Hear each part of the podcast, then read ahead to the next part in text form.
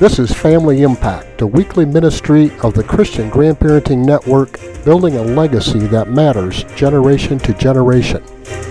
Here is the host of Family Impact, Cavin Harper.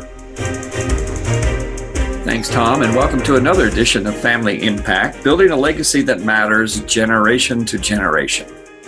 I know you're going to enjoy our next two Family Impact episodes with Dr. Ken Canfield, former founder of the National Center for Fathering, and now the founder and president of the National Association for Grandparenting, also known as Grands Matter.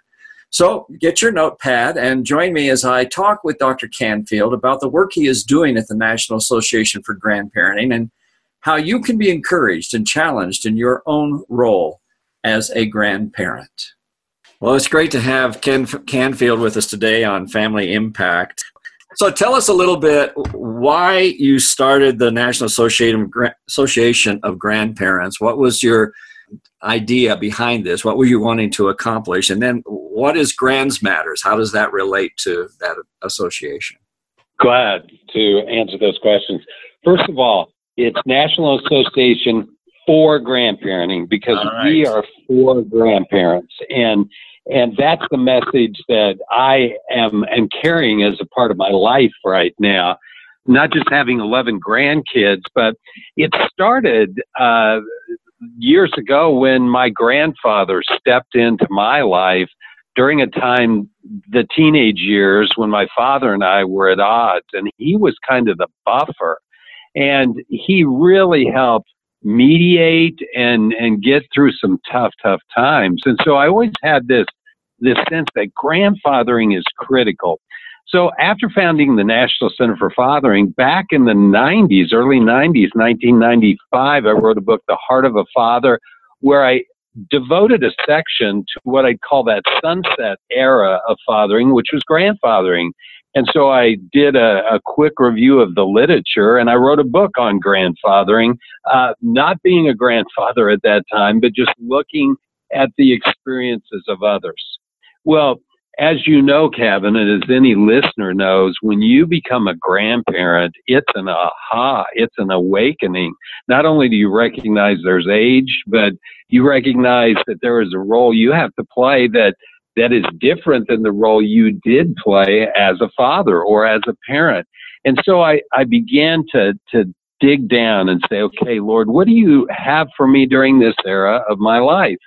As I searched, who do I run into? My good friend Cavin Harper, who's been out in the fields uh, as an itinerant voice crying in the wilderness, so to speak. Hey, we need grandparents. The family is in decline. We need that sage wisdom to kind of weigh in. And so Cavin and a few others had kind of led the charge.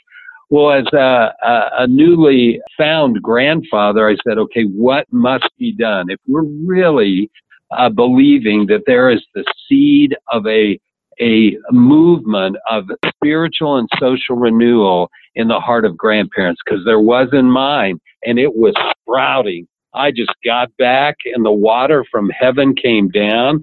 And in, in a, probably a couple of years after doing a thorough lit review, because I'm a researcher, uh, trained in the social science literature, I said, okay, it, it's, it's clear.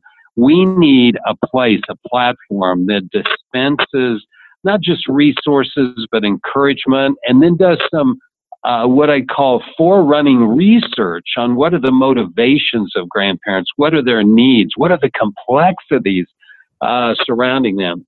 So, with that, we've got a, a user friendly uh, handle, and, and it's grandkidsmatter.org. Uh, we started at Grands Matter because I thought, oh, people will get this. Grandchildren and grandparents matter. Well, they don't. They think Grands Matter. They think, oh, it must be some sort of financial deal that I invest a thousand bucks in. Well, what we did is recognize that the real focal point are the, the legacy that we're leaving through our grandchildren. So we uh, have developed a whole host of resources at grandkidsmatter.org and .com. So that's where we are, Cavin. And again, it's a delight to be with you in this journey. So sounds like you got a lot on your plate going right now. But so if people wanted to know more about this, they go to your website, obviously. But what is it that you're wanting to offer to grandparents, and in particular, as we talk about the grandkids and the grandkids matter, what kinds of things are you are you bringing to bear in the conversation? Well, a stream of constant encouragement because you and I know, Cavin, uh, grandparents have un, um, uh, underestimated. Uh, they they don't realize how powerful a role they play in the blessor of the family, or the one that is there just to love and to give grace, as opposed to what the parents need to do, and that's hold the line and set standards and expectations. Grandparents have a unique role, and just the age of the culture is is now appreciating the value of grandparents because they have more available time typically and more resources uh, to help these young families. So, a stream of encouragement. We also are publishing uh, material, a magazine called Grandkids Matter, uh, one coming out, and you can go on and be glad to send you a copy of this so you can see what we're doing. Uh, teaming with the resources that grandparents need. Uh, if you look on our our the architecture of our website, we we recognize huge complexities. The long distance that grandparents play, uh, particularly when they're geographically uh, displaced from their grandchildren, the complexity of what desertion, divorce, and all the family fragmentation issues leave with the grandparenting uh, factors still at play. And then, you know, what are those, what I call important structural components? So, uh, we're doing some writing. I have two research projects uh, underway right now, getting ready to publish, and I just uh, published my first book on that subject, The Heart of Grandparenting. Yeah, and I want to talk about that uh, in just a moment. But before we do, um, tell me what do you think in, in all that you've been researching and the observations you've been making, the communications you've been receiving from grandparents, what are some of the top issues and concerns you are hearing from grandparents? Uh, you mentioned long distance grandparenting. Are, are there others that rise to the surface in your research? Absolutely. First of all, lack of modeling. One third of the grandparents that contact me or when I do conferences and so forth, I ask them a question uh, Would you say your relationship with your grandparents was positive and close? Uh, only 65% of those that attend, and these are current grandparents, would say yes. A third of them don't even have that history with grandparents uh, in their own family heritage. Uh, it could have been premature death. It could have been distance back then. So we've got about a third that are that are looking what what is the model for grandparenting and again i think that's where we go to trusted research biblical insights and just the sage experience of those that, that God has put in our path that we can follow. So that's a big issue right there. How do I do it? What do I need to do? The complexities are incredible. For instance, I wrote a chapter in the book on reconciliation and and if we looked at all the issues that are facing grandparents, not just the distance, but the emotional issues, and it may be with their children that they have failed to uh, make amends, uh, it impacts access to the grandchildren. So this reconciliation piece is huge, huge, huge. Uh, the the third, I, I, think, is is real clear, and and this is what you and others have uh, promoted: uh, the need to teach. Uh, what are those teachable moments and the content that we want to pass on? You know, a quick thing I asked to of of grandparents. Uh, okay, what's going to be on your tombstone? Is it a saying? Is it a verse of scripture? Is it an epigram? Uh, what is going to be there? Now, have you really uh, focused on making sure that life message is passed on to your children's children? Uh, those teaching uh, components are a very uh, deep part of it. And there are many other things, as, as you know, but I'd be glad to pick apart any of those or even go on, Cavin.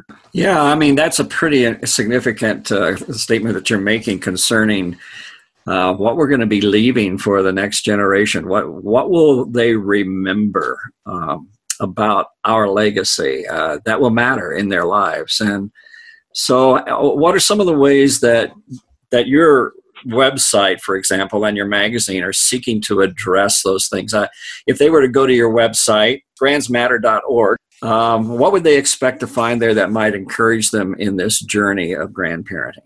Well, there's a spectrum or a life course that you could look at. If you have young grandchildren, we all know the aura of having a birth of a, a, a granddaughter or grandson that that really settles over the grandmother and and grandfathers are just watching and say, okay, what do I need to do? Uh, we have life staged the issues that relate to your grandchild up to the teenage and the early adult years, providing articles and tips that, that come not only through research, but as you said, what are those trusted truths? I mean, as we know, the grass, it withers and the flowers fade, but what stands forever? and how do we put that what stands forever back into our family heritage in a meaningful way so those resources are there uh, then what we want to do is just uh, be open as a, a leader in, in the research. I'm working with uh, Dr. Michael Parker at the University of Alabama, who's in gerontology and palliative care. Uh, we we have a life review, which is 25 questions, and it's in the book, The Heart of Grandparenting, that really probe your heritage and what you pass on and what you need to pass on. And you'd be surprised how impactful uh, that can be when you sit down and look at those questions. And this is what uh, researchers at Emory University found children and grandchildren who have a knowledge of their heritage, where their grandparents met, how they were living their life, what they did, their faith journey, and so forth, with specifics, have, as they go through the adult years, uh, not the identity crises that often uh, come to teenagers as they see, you know, to answer the question, who am I? Where did I come from? It brings in, in effect, uh, a stern and strong rootedness to give them what they need to move forward. We're talking with Dr. Ken Canfield, uh, founder and president of the National Association for Grandparenting. I got it right this time. And uh, you can find his website at grandmatters.org. When we come back, we're going to talk with Dr. Canfield a little bit about a new book that he has coming out. He mentioned it earlier. Uh, so f- join us for that next session, and uh, I know you'll be blessed by it. I hope you've been challenged by Dr. Ken Canfield to take your role as a grandparent seriously. And I hope you will take the time to check out some of the resources you will find at grandsmatter.org. In our next episode, we will unpack some of the important information Dr. Canfield has published in his new book, The Heart of a Grandparent. I know you will be blessed. You'll want to hear what he has to say because he has some very significant aha awareness that I think you will want to know. So until next time, I'm Cavin Harper, your host on Family Impact. May God bless you and empower you to intentionally reach out and build a legacy with your grandchildren that is worth outliving you because it makes much of Christ and his gospel.